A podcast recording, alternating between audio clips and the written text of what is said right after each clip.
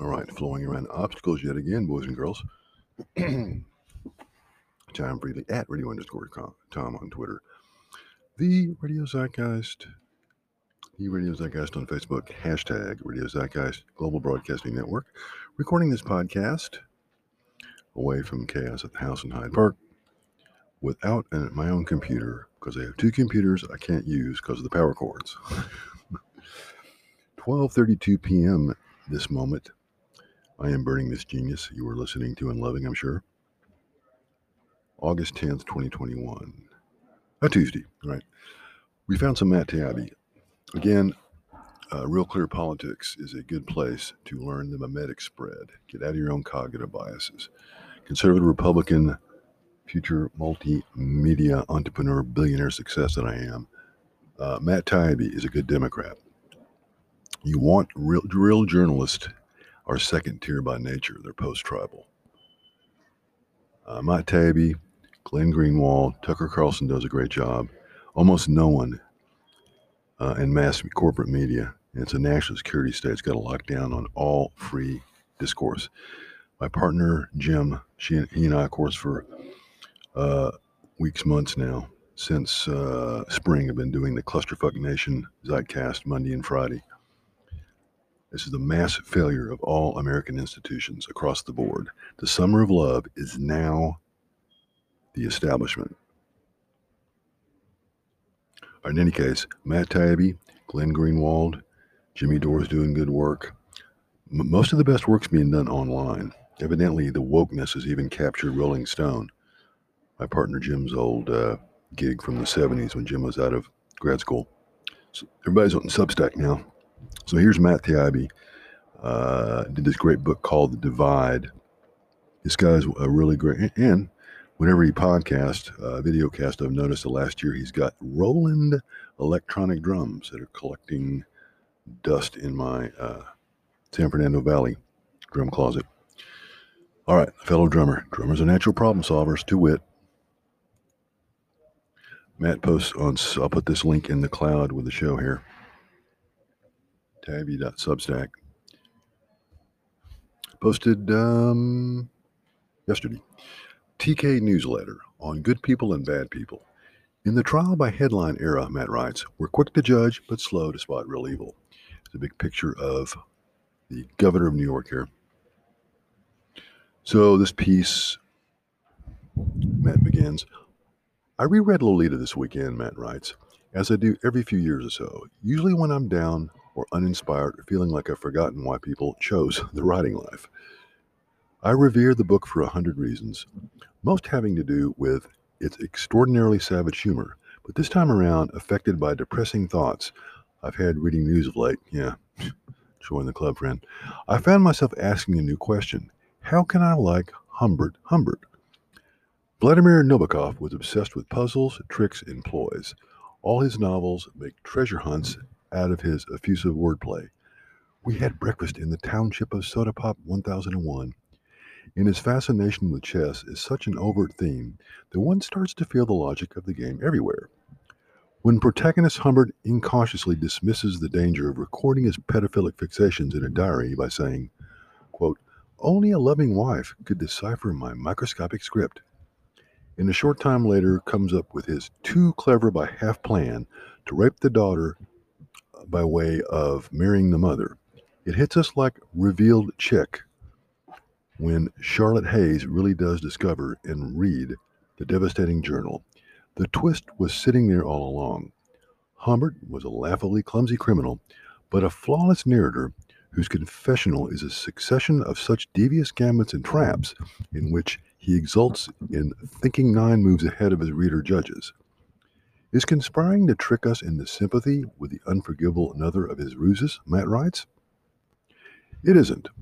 In a story that piles word games atop word games, the whole subplot involving Humbert's Dostoevskian opposite Claire Quilty is a chess match in which Humbert loses his queen, the most confounding plot device of all. The question of how we can not only tolerate but become fast friends with the book's demonic narrator is no manipulation. Humbert Humbert is nearly a purely evil character who not only kidnaps and rapes his darling 12 year old Lolita, but conspires to have a baby with her and rape that child. His confession is nothing of the sort.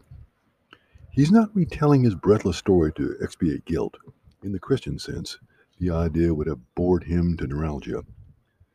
That he presents his appeal to the winged gentleman, in quotes, of his cosmic jury as such is another of his chess ruses, in a particularly disgusting one.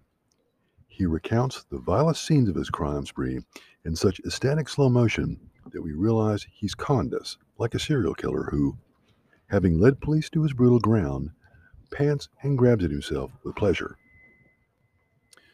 Mr. Taibbi uh, continues, but we're repulsed by that character while we don't feel the same way about Humbert. Even after we realize his game, we keep reading and worse, keep laughing at his jokes. After the first rape, he described an imaginary mural he'd have painted in the dining room of the Enchanted Hunters Hotel, which to him is no crime scene, but a Sistine chapel of predatory ecstasy. Quote, there would have been a sultan, his face expressing great agony, he writes, helping a Clebian slave child to climb a column of onyx. There would have been those luminous globules of gonadal glow that travel up the opalescent sides of jukeboxes. End quote. We don't balk at all that absurd, self congratulatory over alliteration, which Humbert flaunts as a way to convey his excitement in reliving the moment. It's that same panting. No, we just imagine it, feeding his perversion by providing the enthralled audience he craves.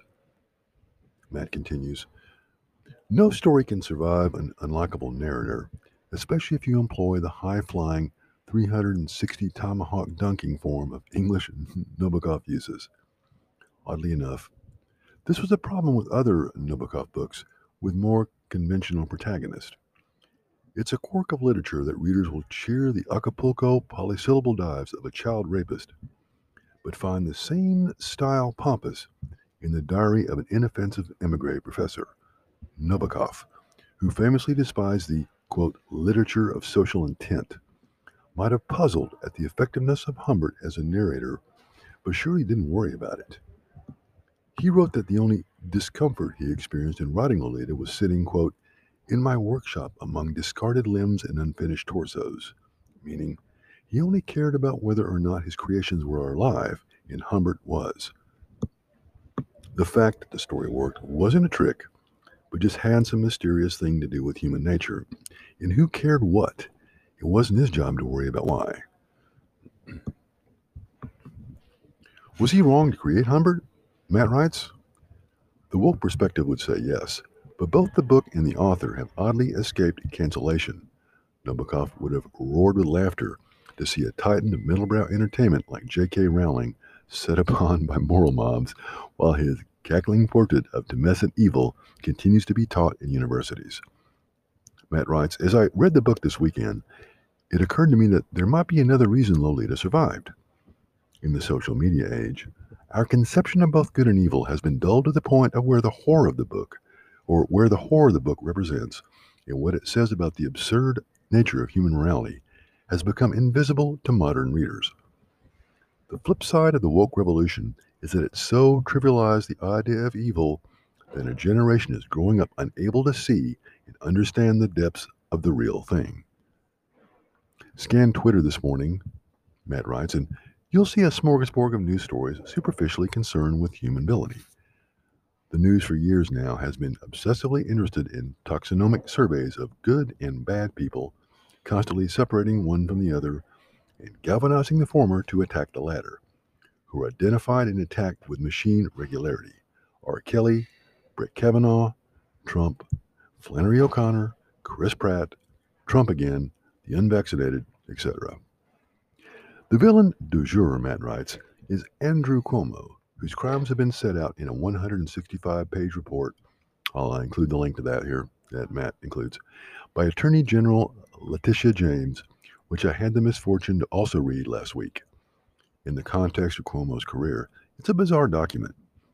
There are two, three flash, two to three flash allegations of genuine crime, a hand up a blouse to grab a breast, an apparent improper promotion of a female trooper as a come on, surrounded by a mountainous chronicle of gray area dickishness, inappropriateness, cluelessness from referring to female staff as, quote, sweetheart or honey to allowing senior staff members to sit on his lap and holding, quote, discussions about the age differences of partners. Taibbi continues When Cuomo meets his maker, I seriously doubt more than a handful of these episodes will make the first draft of what assuredly will otherwise be a lengthy case for hell. Morally, almost none of it compares to the other things we already know we already knew he'd done, deliberately under undercounting rest home COVID-19 mm. deaths.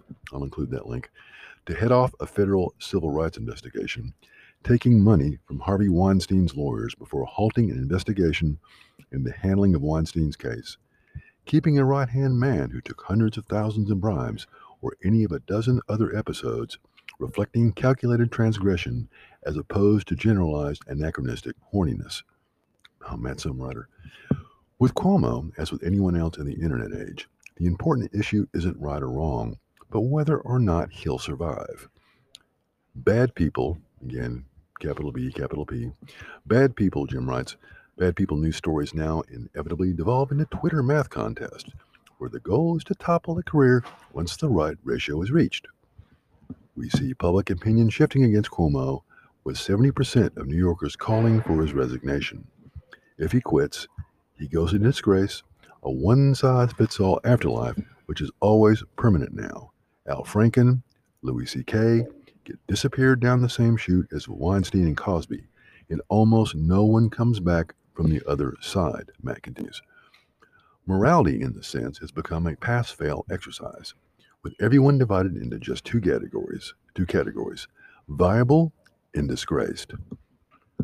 Which of the two one lands in depends entirely on how high levels of public disgust and emotion reach at the peak of viral mania versus how entrenched the target is or isn't. The thing about someone like Cuomo is he could easily choose to stick out the fear and beat back the bureaucratic assault on his position. If he does, bet on it, public opinion will change again soon, and he'll be back on cable giving his own insights into the next bad people controversy six months or a year from now. Contrast this, Matt writes, with the experiences of Amy Cooper, also in the news this week. under the link here. The infamous Central Park dog walker became the poster child for cosmopolitan racism. I remember this one. Uh, cosmopolitan racism when video of her calling police on a black man, coincidentally named Christian Cooper, went viral in the middle of America's post George Floyd meltdown. Reporting by Camille Foster, another link, has since uncovered that important background to the Cooper story may have been left out, perhaps even intentionally, by news media hot for a fitting villain during a national furor. Among other things, Matt continues, there appears to have been testimony from other dog walkers, including a 30 year old black man, that Christian Cooper was a self appointed leash police oddball who threatened to pick up other people's dogs. It's bad enough It's bad enough that in the internet age, the presence of a functioning cell phone camera during 15 to 30 seconds of lamentable judgment can consign one person to a life of infamy, while someone who traffics in genuinely evil choices on a daily basis, dumping de- de- deadly toxins or doing PR for dictators or governing the, st- governing the state of New York by tribute, can still win Man of the Year or a key to a city with a donation or two. Worse than that, we don't even fact check our pass fail reactions to those 15 second outbursts. And when information surfaces suggesting a mistake, we tend to double down instead with headlines like Central Park Karen, Amy Cooper, remains unrepentant about Central Park Karening. Not only, Matt writes, are we totally uninterested as a society in concepts like redemption, we revel in the careless, emotional quality of our judgments. People are just bad or good, and the bad are all bad. Nabokov despised these tendencies, Matt continues. His mock introduction to Lolita by the tendacious pseudo intellectual John Ray Jr., PhD, even quotes a Dr. Blanche Schwartzman as a not so subtle dig at dunce cap moralists who see the world in black and white.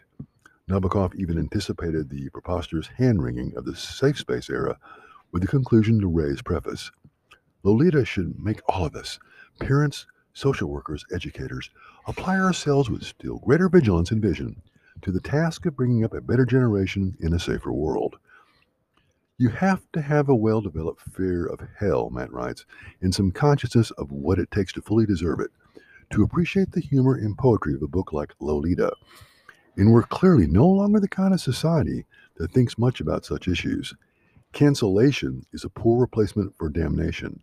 And for a society that spends so much time judging, it's pathetic that we've lost sight of the difference.